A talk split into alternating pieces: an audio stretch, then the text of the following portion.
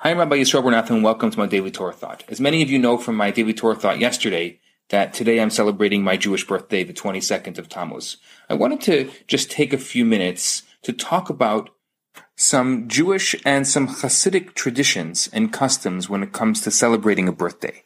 Number one, the most important job of this day is to reflect, to make what's called a cheshbon hanefesh, a accounting of the soul.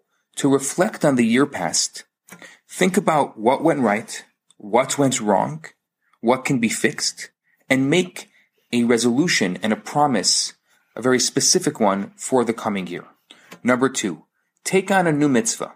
There are six hundred thirteen options. Just pick one and say, this is the new mitzvah that I'm going to take on this coming year. And actually, there's a tradition to make it public, to tell people about it when you celebrate, to tell friends and family about the new mitzvah that you've taken on this year. Number three, give extra charity. Traditionally, right before the morning and afternoon prayers, if your birthday falls out on Shabbat, which is not the case for me this year, it is tradition to give before Shabbat, and then right after Havdalah when Shabbat is over. Number four, spend more time on your prayers. Say some extra psalms. We call it Tehillim. According to our tradition, if you say the Tehillim in Hebrew, even if you don't understand the meaning of the words, there's a tremendous power in just saying the words of the Tehillim. Many have a tradition of actually finishing the entire one hundred fifty chapters of Tehillim on the day of their birthday. Number five, every year of your life corresponds to a different chapter of Tehillim, of Psalms. So, for example, if you're zero, between the ages of zero and one, your chapter is one. If you're between the ages of one and two, your chapter is two. So on and so on and so on. So the tradition on your birthday is to actually study the new chapter of Tehillim of Psalms, to actually take out the commentaries and learn the meaning of your new chapter. Number six, add to your Torah study time. If you don't usually spend any time studying Torah, spend an hour doing it. If you spend an hour usually, spend two hours. You get the idea. Number seven, farbrenk. It's actually a Hasidic word. That's when friends sit together, they make l'chaim, and they encourage each other to be better Jews. It's also a great way to publicly thank Hashem, your creator, for creating your life. And so it's a tradition not just to make a party or to go take everybody out to a restaurant, but to actually make a farbrengen, a gathering of the souls, to celebrate, to encourage, and to uplift.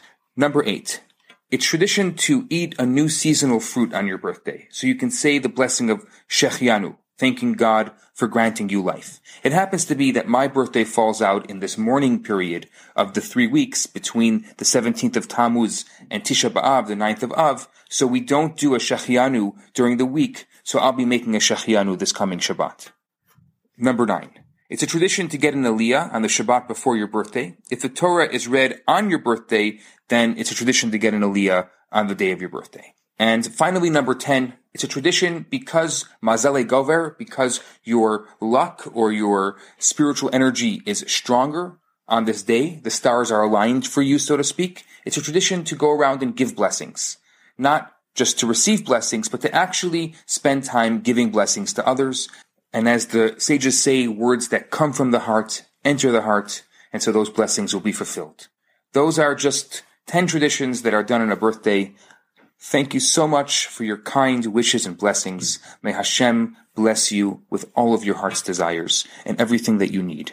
I'm Rabbi Yisroel Bernath. Have a very special day.